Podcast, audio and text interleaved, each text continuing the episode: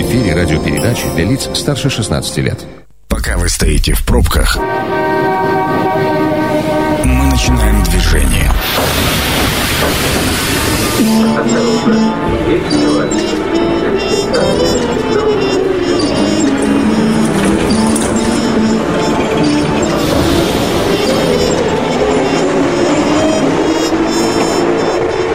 Метро.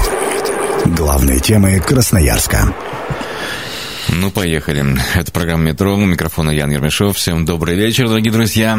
А, я так понимаю, что с пробками сегодня все более-менее нормально, потому что, с одной стороны, снег должен был создать проблемы, но вот эти самые нерабочие дни а, немножко эти проблемы нивелировали. Поэтому, если вы сейчас продвигаетесь к себе домой, счастливого вам пути, ну и слушайте нас. Мы сегодня будем вам рассказывать про урожай, дорогие друзья.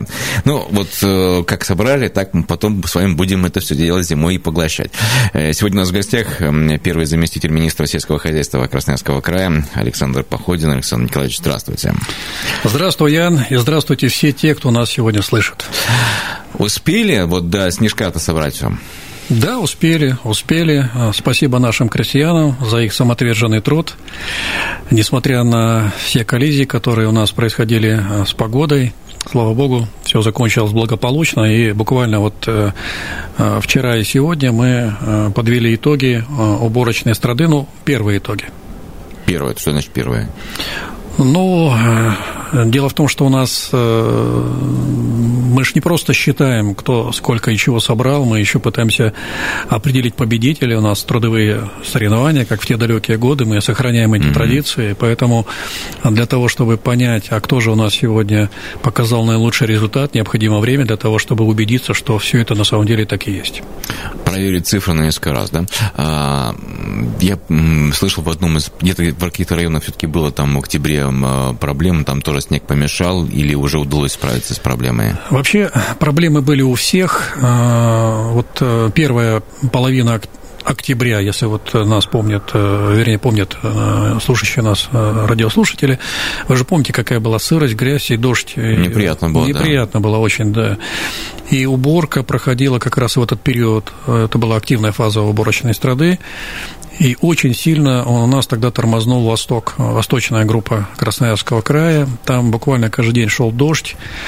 И, как это не парадоксально, но в том числе и южной территории. Вот две зоны территориальных Красноярского края попали в очень серьезные экстремальные условия.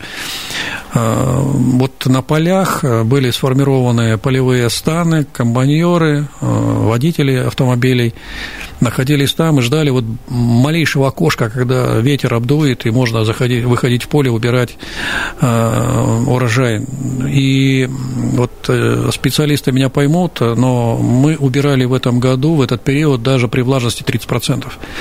Mm-hmm. Это крайне рискованно, потому что и затратно, потому что нужно все это потом, потом сушить. Сушишь, сушить да, это хранение, это... извините меня, это, это сложное хранение да, да. при тридцати процентах влажности. Это, это... влажность. Влажность, при которой комбайны убирали пшеницу, потом все это поступало на сушильные комплексы, сушилось, и только после этого зерно уходило в амбары. Это дополнительные затраты и время, и силы, и в том числе материальные затраты.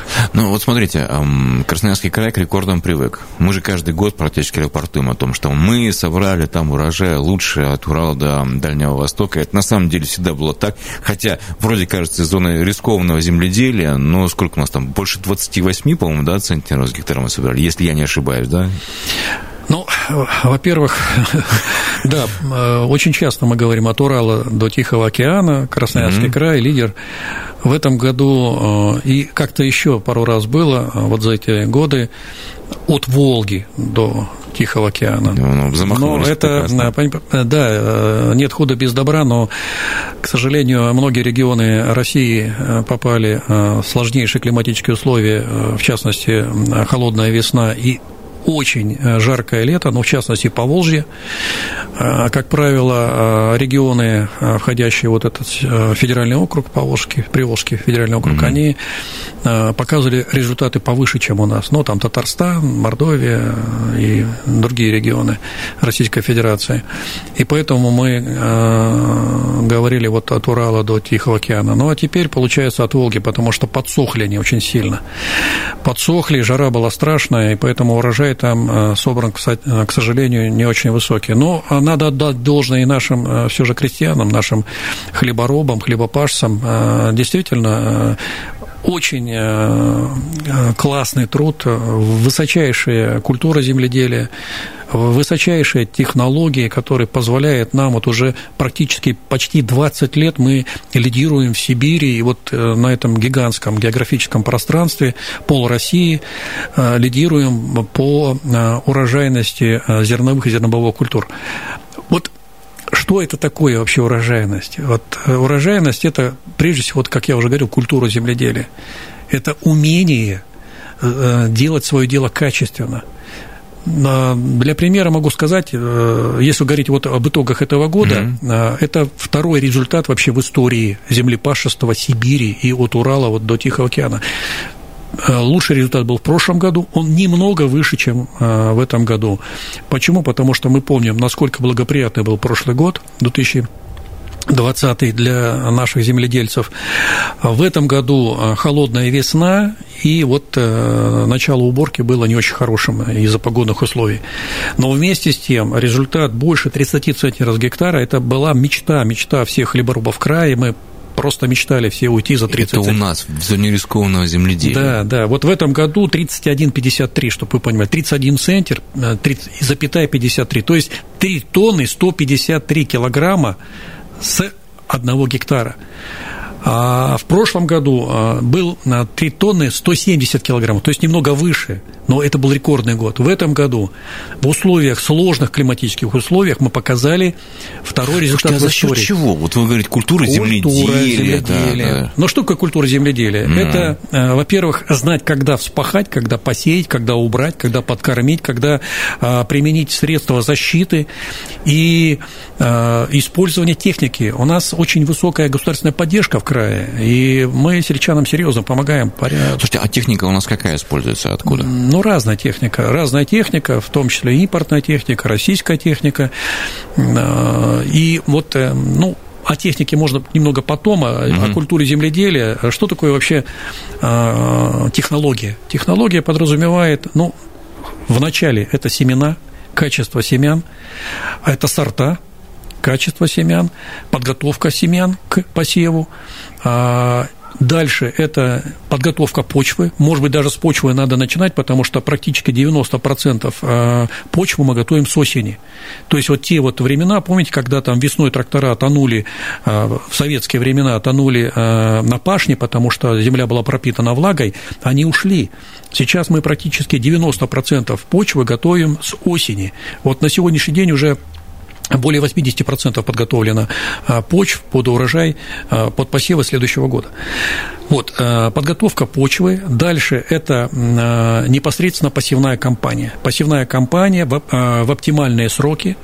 То есть есть агротехнические сроки, которые, ну, по крайней мере, гарантируют, что при соблюдении всех остальных условий урожай будет. Если мы немного раньше посеяли в холодную землю, зерно просто будет лежать и болеть, и часть его погибнет. Если позже, то оно просто не успеет вызреть. А вы знаете, бытует такое мнение, что все вот эти высокие урожаи, это вот химией все засыпали, и оно все само по себе растет. Вот химия, ну, есть вот такое мнение. Я, ну, ну, ну, химия, что такое химия? Ну, есть минеральные удобрения, есть органические удобрения. Мы понимаем, что даже вот на уровне, скажем так, не специалиста, а огородника-любителя, мы понимаем, что там, где грядочка навозная, там и огурчики хорошие вырастают. Mm-hmm. А где просто mm-hmm. землю кидаешь, там, ну, очень сложно получить хороший результат. Поэтому технология подразумевает в том числе числе и применение э, удобрений и средств химической защиты растения. Все эти э, вещества, препараты, они проходят э, сертификацию, они абсолютно безопасны для человека. Мы э, отслеживаем, есть специальная служба у нас в России, которая отслеживает э, качество э, так называемой химии. Так вот, э, пассивная компания в оптимальные сроки, далее применение подкормки растений, как корневой, так и внекорневой подкормки, ну и борьба с вредителями, которые, ну, тоже достаточно серьезную часть урожая могут забрать, с вредителями и болезнями. Подождите, а вот сорта у нас какие? Они, вот, это наши, наши сибирские, опробованные, или что это такое? Потому, потому что мы же прекрасно понимаем, да, что, ну, это должен быть такой сорт зерна, да вообще всего, и любых, и овощей, и всего остального, что должно расти в нашей сибирской земле при ее скудных условиях.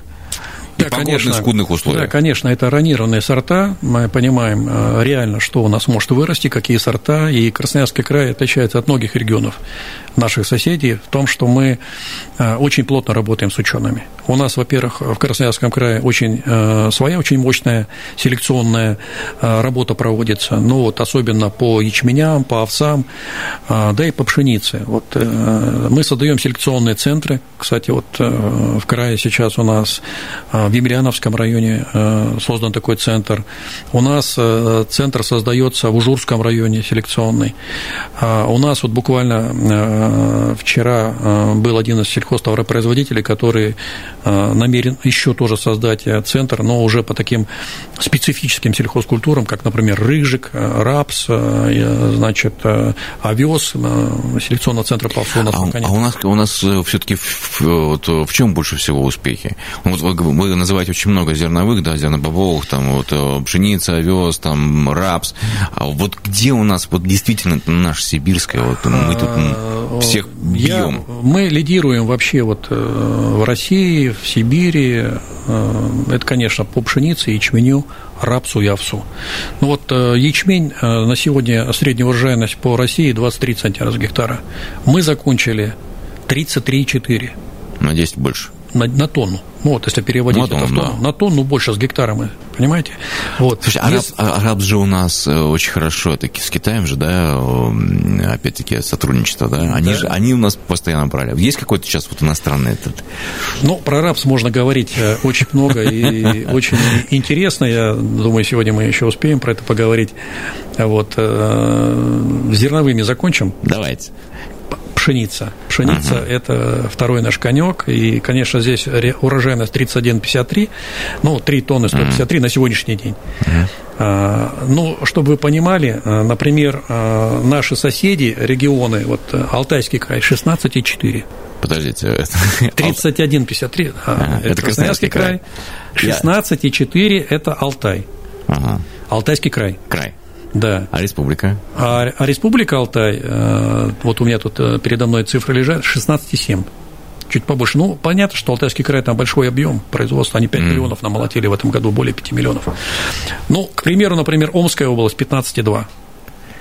Получше в Новосибирской области, у них двадцать три целых две десятых. Еще раз говорю, тридцать один целых пятьдесят три сотых это мы. То есть мы на тонну... На две тонны, в два раза больше, чем Алтай, и на тонну больше, чем... Вообще, не, не, удивительно то, что мы Алтай обгоняем практически в два раза. Я понимаю, если бы мы там, ну, за счет чего-нибудь там на там, три центнера, ну, даже ну, на пять центнеров, там, ладно, с гектаром я, могли... Да, но когда, да ну, не когда удивляйтесь мы, вы, вы просто вот радуетесь два... вместе с нами. Нет, нет, да. Я радуюсь, но у меня... А качество, понимаете, ну, опять-таки, опять давайте поговорим, вот разговоры есть, да, ну, понятно, мы производим кучу зерна, но а качество зерна, это какое? Это кормовое. Зерно, это продуктовое зерно, это что? Есть продовольственное, есть фуражное зерно. Да. Вот, Красноярский край – это регион, который выращивает очень качественное продовольственное зерно. Наше зерно сегодня закупается всеми регионами Сибири в качестве улучшителя для производства муки. Мука из зерна Красноярского края отличается отменной белизной и отменными техническими параметрами. Это высочайшего класса мука.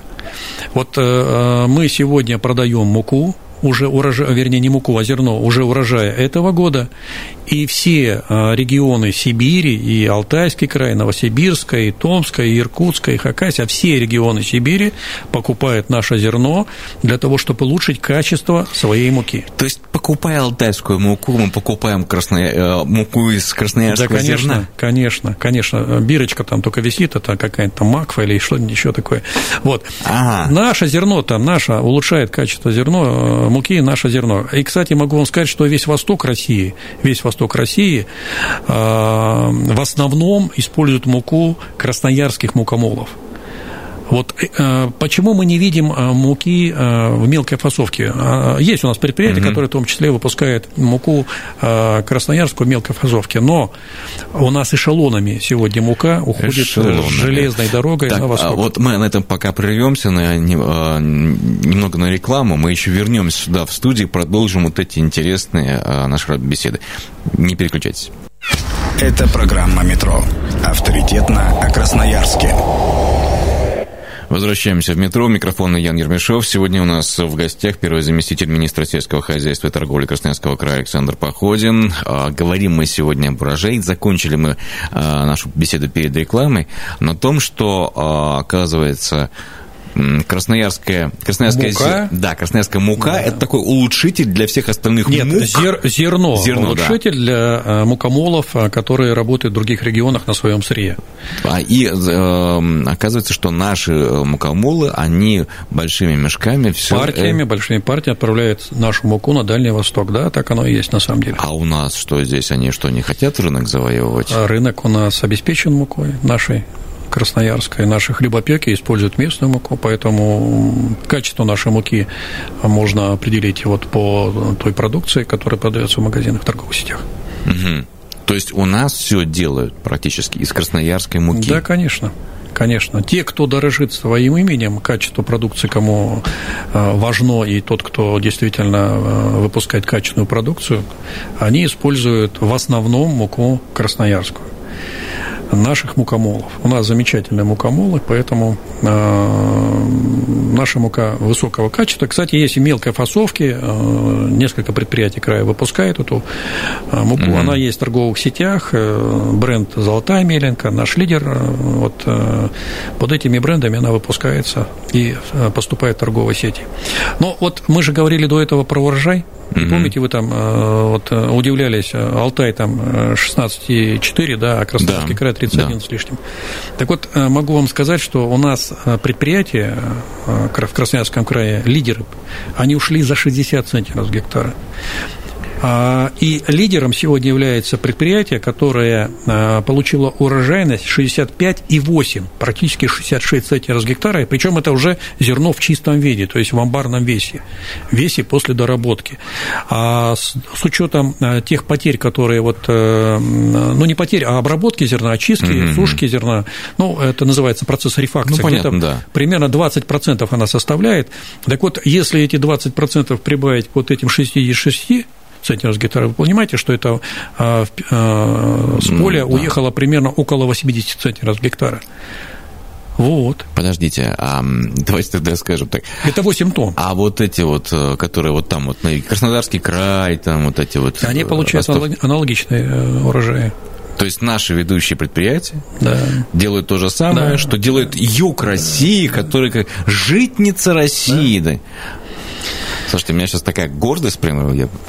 Так вот, надо прям, почаще прям, говорить о наших да. хлеборобах, о наших крестьянах. Не, не, Они заслужили я, я, того, я, я, чтобы я мы искренне восхищались их Слушайте, трудом. Я не шучу, правда, да. потому что практически об этом да, и никто и не говорит. Хорошо, мы там рапс пытались задеть, мы же вроде как бы... Рапс сорок три центнера с гектара вот Подождите, сегодня. А у нас же Китай его вообще очень активно собирался покупать, там они же на рапсовом масле там прям... практически там... Ну да, масло да. номер два. Первое, номер один, это у них арахисовое масло. Масло номер два по, по объему потребления, да, это да. рапсовое масло. Но могу сказать, что красноярский рапс используют очень активно. Вот в прошлом году немного меньше, чем в Китае вывезли, мы увезли в Белоруссию. Вот. Наши братья белорусы, они активно скупают рапс на территории Красноярского края, в Сибири, везут в Белоруссию, из него они получают, значит, сырье для производства горюче-смазочных материалов, и часть идет на производство добавок к кормам сельхозживотных. Угу. Вот, поэтому два основных экспортера вот в прошлом году по рапсу у нас было. Но... Слушайте, а вот рапсовое масло, его куда? А хоть куда, но рапсовое масло, оно требует такой специфической очистки, то есть это не подсолнечник, который вот взяли ага. там, грубо говоря, через пресс пропустили и получили и масло. Можно, и можно тут же заливать салатик. Да, масло рапсовое, оно требует там специальной очистки, потому что в масловом рапсе присутствуют вещества, которые необходимо извлекать, прежде чем его можно было употреблять в пищу. А в технических целях оно используется достаточно легко. Вот, так вот по рапсу. По рапсу ситуация очень хорошая. Третий год, третий год мы собираем самый большой урожай в России, Красноярский край. Примерно двенадцать целых пять десятых процента всего рапса, производимого в Российской Федерации, производится это на территории Красноярском крае. двенадцать целых пять десятых процента это восьмая часть. Подождите, я хочу перейти теперь дальше. Овощи. Вот это вот... Нет, да давай про рапс еще. А, ну, да... ну, про, рапс, он, э, про рапс это же... Вот а. смотри, Красноярский край сегодня собирает столько рапса, сколько Приволжский, Уральский, э, Дальневосточный э, округа вместе взятые. Александр Николаевич, не уходите от ответа. Не уходите от ответа. Про овощи поговорим. Про овощи хочу поговорить, потому что, ну уж извините, борщевой набор, как это у нас принято говорить, да, хотя, может быть, сейчас уже борщевым набором. Вот не хотите вы про рапс поговорить. А вот мы про хлеборовам, которые пшеницей занимаются, сказали спасибо, а рапс. Ну, это уникальный результат. Я для примера могу сказать, в две тысячи десятом году, это не так давно, мы собирали рапса в крае две тысячи семьсот тонн. Сейчас мы собираем триста шестьдесят три тонны. Это в сто с лишним раз больше, это не в сто, чем десять да, лет да, назад. сто пятьдесят. Да. Ну, вы, да. вы понимаете? Да. Рапс – это высокомаржинальная культура. Рапс в прошлом году цена на рынке доходила до пятьдесят пять тысяч за тонну. А пшеница, да, ну, сегодня есть... дорогая, и вот э, буквально на днях подписан контракт с Египтом, Россия э, продала Египту продовольственную э, пшеницу по цене, э, ну, если переводить с долларов э, на рубли, где-то порядка двадцать три - двадцать четыре тысяч э, за тонну. Это дорого или нет? Это дорого, это очень дорого. А так обычно вот? Ну, вот, норма... вот нормальная цена какая считается? Э, да, нормально, сложно понять. Цена-то формируется за счет себестоимости, прибыль-то, она в основном на зерне небольшая, затраты очень высокие, и в этом году, к сожалению, затраты высокие, но цена на пшеницу сейчас вот в крае, ну, около шестнадцать тысяч рублей за тонну, шестнадцать - шестнадцать с половиной тысяч за тонну, но это же зерно довести еще надо, то есть транспортные расходы, вот, связанные с транспортировкой нашего зерна в любую сторону, на восток, в порты восточные, на, на запад, mm-hmm. черноморские порты, ну, серьезно влияет на прибыль, на маржу. Александр Николаевич, ну, все-таки, давайте все-таки к овощам. Давайте. Картошка, морковка, капуста, свекла. Базовый, так сказать, набор. Вот здесь себя мы как ощущаем? Ну, если вкратко, кратко сказать, то объемы растут производства. И картофеля мы собрали в этом году больше, и овощей собрали мы больше в целом. Понимаете, у нас край отличается от многих регионов, ну, особенно центральной полосы Российской Федерации, тем, что у нас большая доля овощей и картофеля производится в личных подсобных хозяйствах граждан, и у садоводов в том числе. Вот, это характерно, в принципе, для всей Сибири, и сибиряки, они привыкли делать запасы у себя дома. Подождите, на мы, дачах. У нас что? У нас садоводы больше производят картошки, чем, допустим, в той же там где-нибудь Нижегородской области, где-нибудь... Не вот. Садоводы, граждане, идущие личное подсобное хозяйство. Ну, практически у нас а.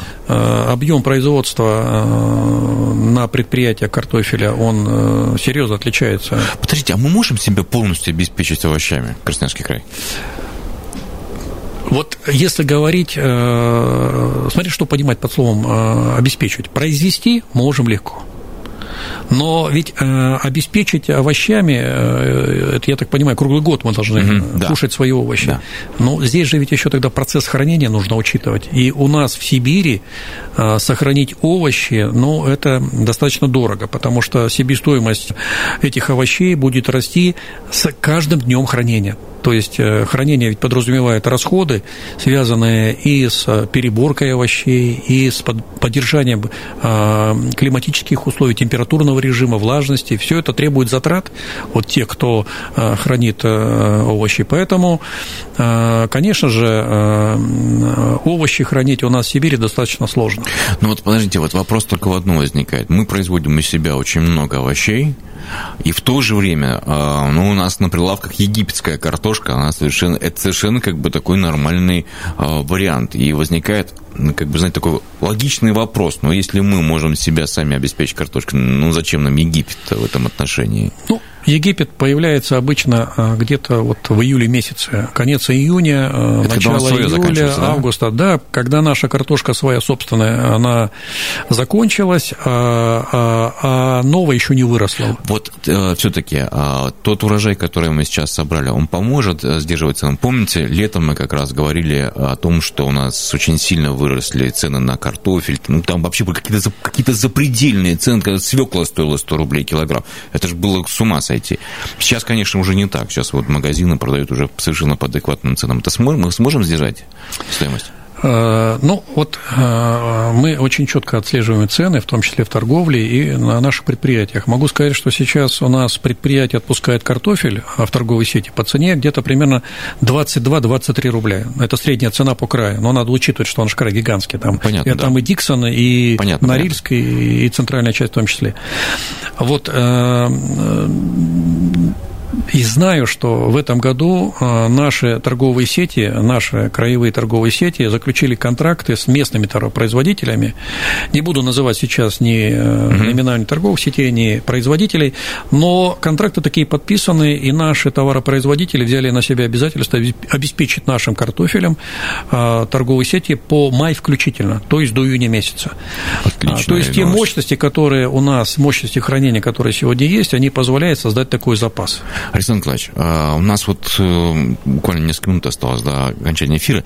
Я очень хочу узнать, в этом году праздник будет для тех, кто вот такие потрясающие результаты показал? Потому что вы же помните, каждый год мы вру... ну, край вручает автомобили и награждает. Это совершенно классная вещь. Это классная вещь, потому что людей за нормальный труд нужно нормально поощрять. В этом году это будет или нет? Конечно. Вы правильно говорите, людям надо говорить спасибо. Труд тяжелый, труд... Не просто спасибо. Экстремальный. Да, действительно, все это сохраняется. третьего ноября мы планируем провести торжественное собрание. Ноября? Прошу прощения, декабря, декабря, декабря да. да, говорился. третьего декабря мы проведем торжественное собрание, будут вручены губернаторам и ключи автомобилей, лучшим нашим хлеборобам, животноводам, дояркам, механизаторам и предприятиям, которые показали наивысшие результаты вот в трудовом соревновании. Будут вручены золотые колоссии, это такая очень важная и красивая награда, которая в Красноярском крае учреждена, золотой колоссий. Колос, он вручается пятидесяти четырём предприятиям по различным номинациям. Конечно же, мы представили наших хлеборубов государственным наградам, краевым наградам, и в этот день мы в очередной раз им скажем спасибо и действительно воздадим должное за тот труд, который героический, я просто не боюсь этого слова, колоссальный героический труд, который они ежедневно осуществляют. Сколько машин раздадим в этом году? Ну, у нас, как всегда, двенадцать. восемь получат вот именно непосредственно работяг, механизаторов, комбайнеров, трактористов, животноводов, доярки там, свинарки. Угу. Вот, и четыре предприятия. Вот всего двенадцать машин будет отдано, угу. вручено. Ну и плюс награды.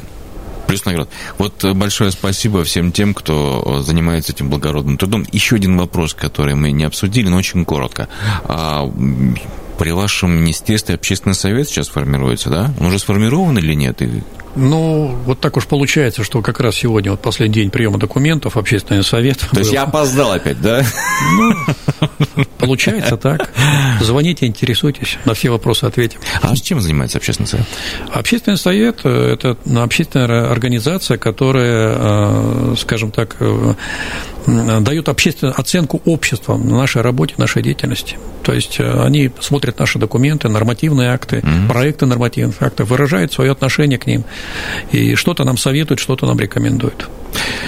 Большое спасибо, что нашли сегодня время прийти к нам в студию. Я понимаю, об этом можно говорить долго, бесконечно. И еще раз большое спасибо всем тем, кто так классно отработал в этом году на полях. Может быть, от себя несколько слов есть? Да, конечно, надо так... говорить спасибо. Я говорю сегодня всем спасибо нашим крестьянам, хлеборубам, животноводам. Вы в непростой год показали очередные выдающиеся результаты, и поэтому спасибо вам большое. И вам большое спасибо за то, что пришли к нам сегодня в студию. У нас сегодня в гостях был первый заместитель министра сельского хозяйства и торговли Красноярского края Александр Походин. Дорогие друзья, еще раз хочу напомнить, что программа «Метро» будет опубликована на сайте сто два и восемь эф эм. С вами был Ян Ермишов. Еще раз спасибо всем, кто делает нашу жизнь вкуснее. Пока.